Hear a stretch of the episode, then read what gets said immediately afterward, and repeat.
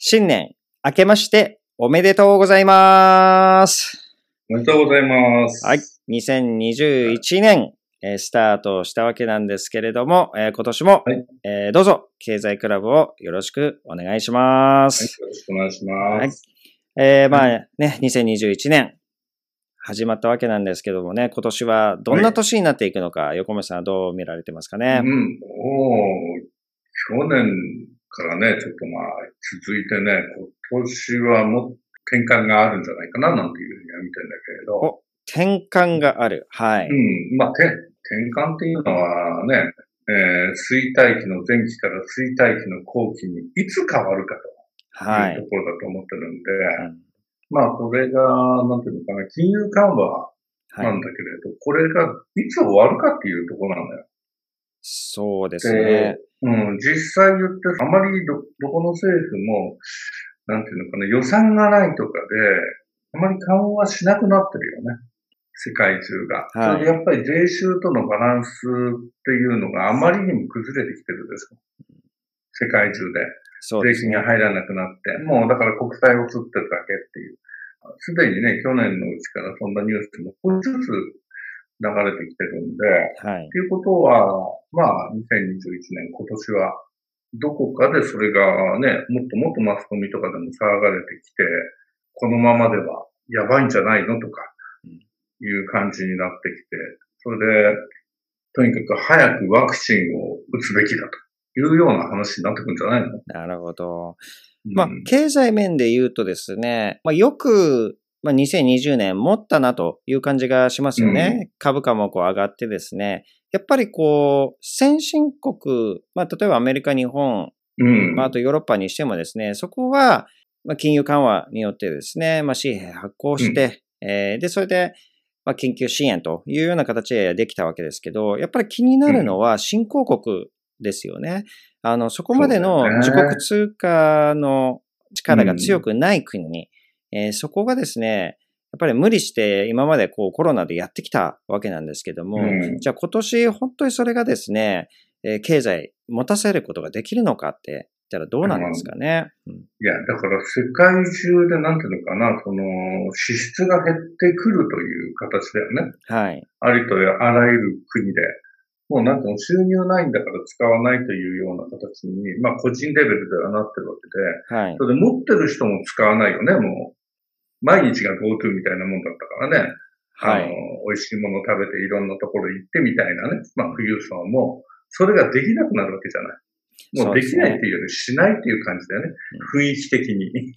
あとは、こう、現実にね、給料が下がると、えーボーナスが出ないとか、っていうことをね、まあ、経験しているサラリーマンが多いと思うんですけども、うん。まあ、それで、こう、先行き不安になるとですね、まあ、より貯蓄に回りますよね。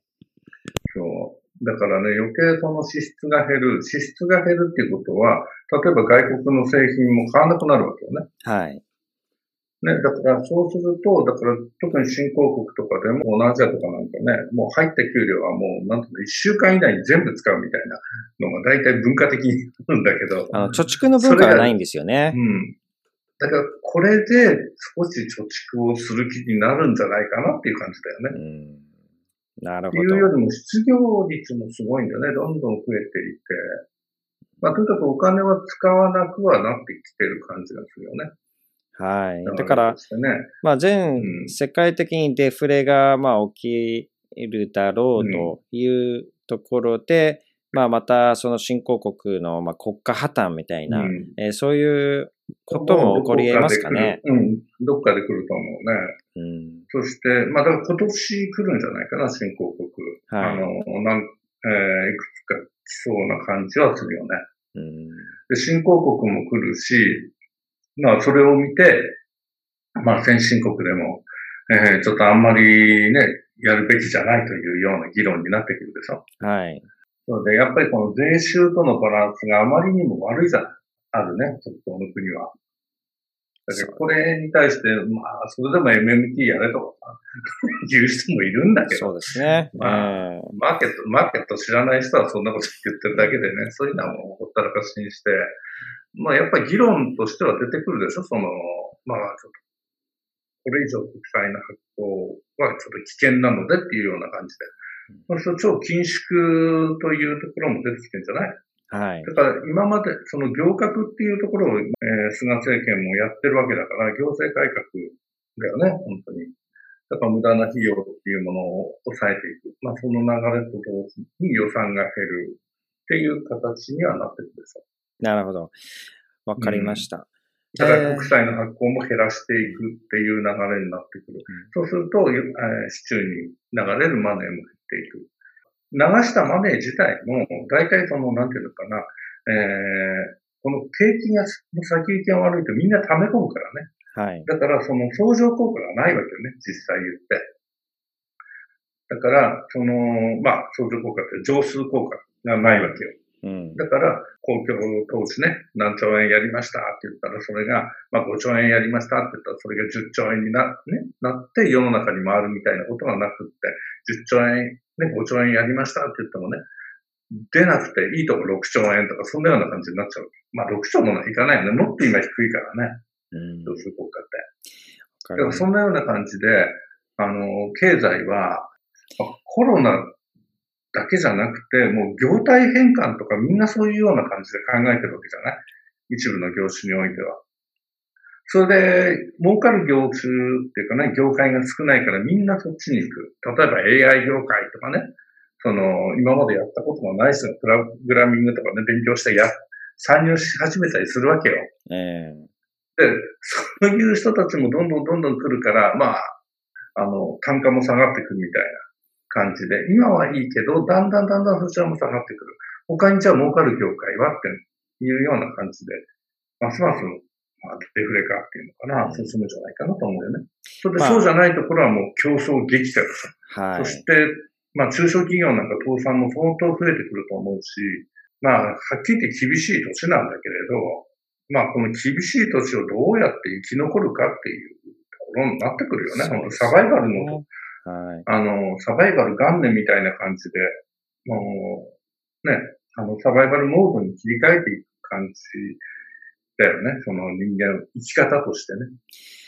まあ、そうですね。まあ、まあ、去年ね、やった世界大恐慌対策セミナーですね。うん、えー、まあ、水、ね、これ、これからね、4つの局面が起きるということで、うん、まあ、衰退期前期、えー、そして衰退期後期、えー、で、混乱期の前期と後期と、えー、この4局面が、うん、えー、まあ、来るというその中で、えー、やはり、まあ、この今年というのはですね、その衰退期前期から、えー、後期に移っていくと。で、まあ、その、まあ、衰退期後期の最大の特徴としては、これはもうこれからデフレが起きるということですね。まあ、あらゆるその資産価値っていうものがこう、下がっていって、その、まあ、キャッシュですかね。現金の価値が高まっていくという流れ。まあ、それはですね、その大元となるのは、やはり金融緩和をやっていたのが、まあ、衰退期前期であり、でも金融緩和できなくなる。これは、まあ、中央銀行の、えまあ、信用ですかね。えー、そこに関わってくるところで、うん、えー、金融緩和ができなくなるっていう、そういうイメージですかね。